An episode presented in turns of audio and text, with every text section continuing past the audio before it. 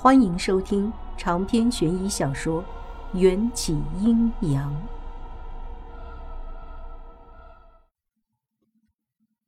从秦家的祖坟而归，我满脑子都在苦恼，究竟应该如何走下去。迎战也见识过了天威，那道惊雷只差半寸就能劈断我的双腿。那一刻，我看见他淡漠的脸上出现了罕见的惊慌。但很快，他就淡定下来，重新牢牢牵住我的手，仿佛是在向苍天证明，谁也无法将我们分开。大婚前，王府需要重新修葺，明早本王就会来接你。以后你就是王府的女主人，想要如何修葺，按照你的意愿就好了。迎战像个没事人似的，在我额头上吻了一下，就将我轻轻推进驿站内。我无法看见他转身之后的模样，却能隐隐猜到他嘴角上那抹淡淡的弧度，在转身之后可能消失了。他也在承受着巨大的压力，凡人怎能斗得过天？脑海中。一个隐没了很久的声音提醒我：“王元宵，你来到秦朝的目的是为了改变迎战的宿命，而不是将他重新拉入泥潭。”阿来见我惆怅的模样，直言不讳：“公主，你不高兴吗？”有点紧张。我挤出一个笑，尽管我自己知道这笑有多难看。阿来拿来了一盘蜜饯。每个新娘子在成亲之前都会紧张焦虑，吃点甜食，转移一下注意力就好了。拿起一颗蜜饯塞进嘴里，阿来无意中的一番话提醒了我：我改不了生死簿，也没办法残忍的挖出大巫的眼珠，换取我做人的机会。在这里冒充公主，骗吃骗喝了这么久。差点都忘了自己的使命。待会儿我就找个机会转移驿站里人们的注意力，离开这里。燕京人特别喜欢吃果干，尤其是葡萄干，就连米饭里都放一把葡萄干。我便悄悄从大屋那里抓了一把巴豆，磨成粉，混在放葡萄干的袋子里。做完这些。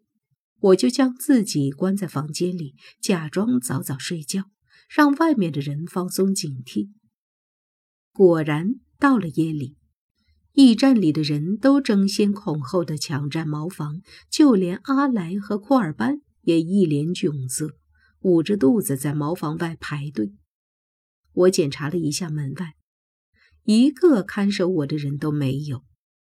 房间里的东西都是解忧公主的。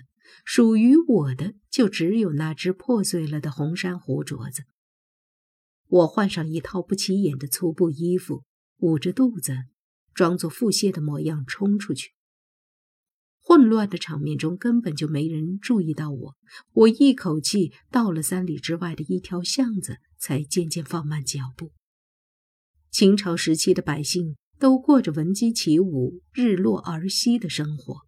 到了上半夜，街上已经没了人，两旁的店家也早就打烊。回头看了一眼驿站的位置，感受着夜凉，心更凉的寂寥，我鼓起勇气，跨出离开的脚步。可还没走出城门，一道泛着杀气的剑影，便如冰凉的手电光打在我脸上。谁？我停下脚步。月光下，两个穿着夜行衣的人排成一排，挡住我的去路。踏破铁鞋无觅处，得来全不费工夫。解忧公主三更半夜从驿站里跑出来，真可谓自寻死路。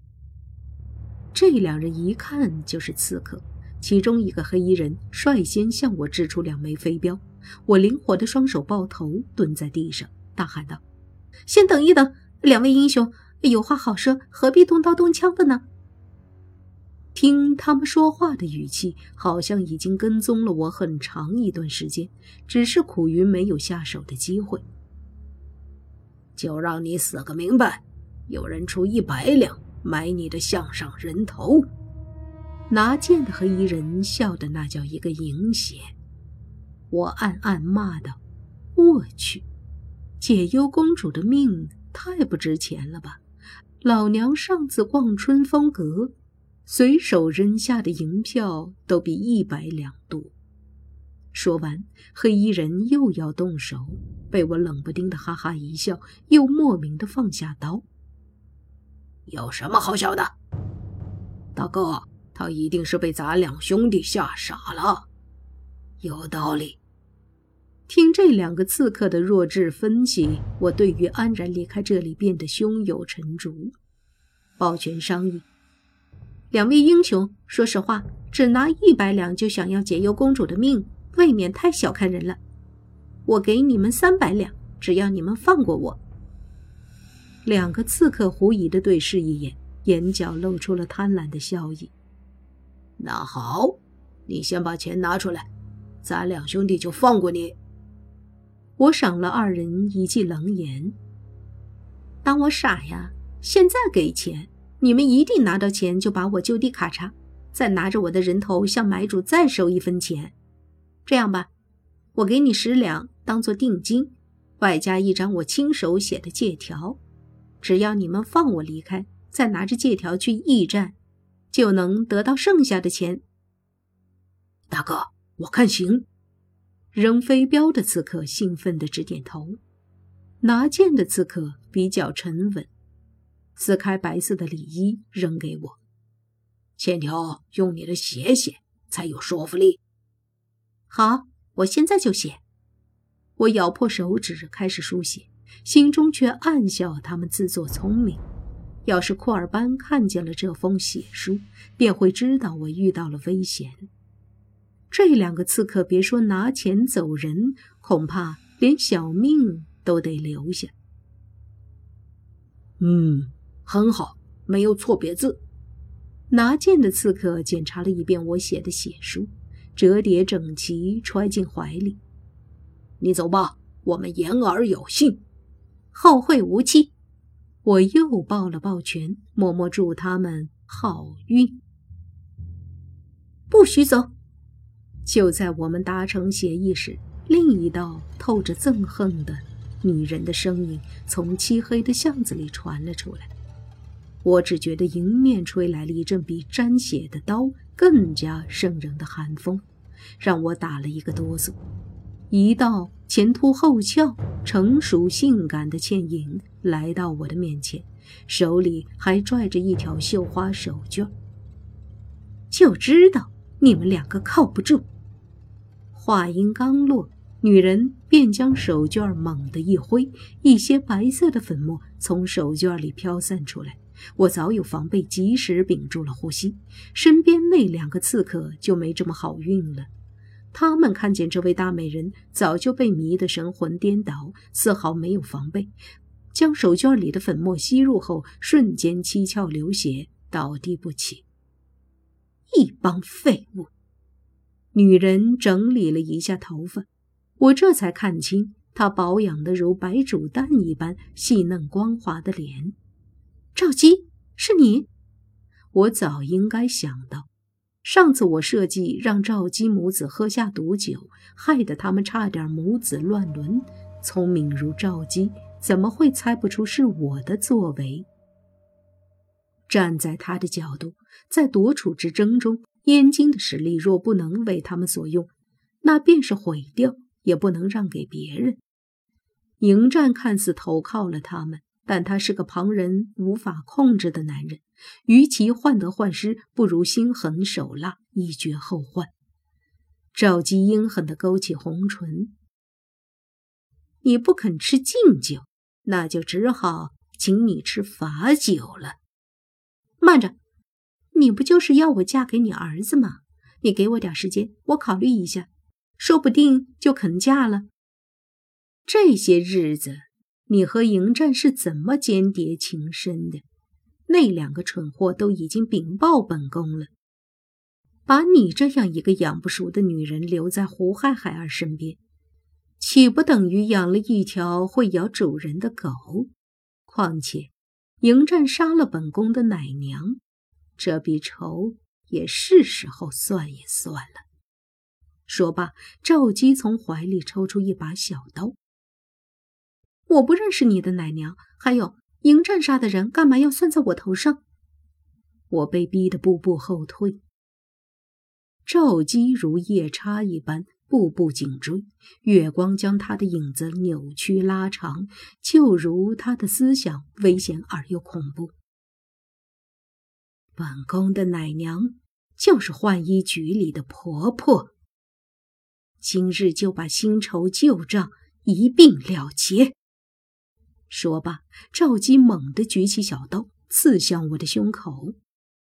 我还当赵姬是个练家子。见了他拿刀的滑稽架势，才知道这女人是在狐假虎威。估计是在宫里高高在上惯了，以为谁都会怕他，才敢这么有恃无恐。我持笔冷笑，使出我的绝学断子绝孙脚，抬起长腿踢中赵姬的左脸，将她踢得腾空旋转了一圈半，才摔在地上。拜托你，下次还是派杀手来比较好。我同情的摇摇头，没收了他手边那把小刀。要是没认错，这把小刀就是之前浣衣局婆婆用来刺杀迎战的那把涂着镇毒的刀。谁知道去北冥的一路上还会遇到什么？有把刀防身总是好的。赵姬口吐白沫的趴在地上，精致的发型和妆容全都毁了，嘴角也被我踢歪，眼神里的狠毒却没有被我踹走半分。他似乎做了一番思想斗争，才紧握住双拳，狼狈地喊道：“我答应你，只要你杀了他，扶持我儿继位，我和胡亥就答应做你的傀儡，绝不反抗。”我不明白赵姬在和谁说话，身后却多了一双诡异的视线。谁在那里？我骇然转身，千岁翁苍老的身影已经稳稳地站在我的身后。识时务者为俊杰，老夫不会亏待自己的女人。千岁翁。就是赵姬换来的救兵。我石化了半天，才整理出这二人对话中的意思，尤其是千岁翁说的最后一句话。他说不会亏待自己的女人，难道是在说赵姬背着陛下红杏出墙，和千岁翁有染？真笨！我用力拍了下自己的额头。分明是我一手促成了他们的好事。昨晚我虽然将一个宫女引去赵姬的房间，但能够泄火的就只有公子胡亥一人。那时候药性发作的赵姬跌跌撞撞地跑出房间，不知去了哪儿。现在想来，赵姬八成就是遇到了千岁翁，然后和这个色老头一夜风流。长篇悬疑小说《缘起阴阳》本集结束，请关注主播，又见菲儿，精彩继续。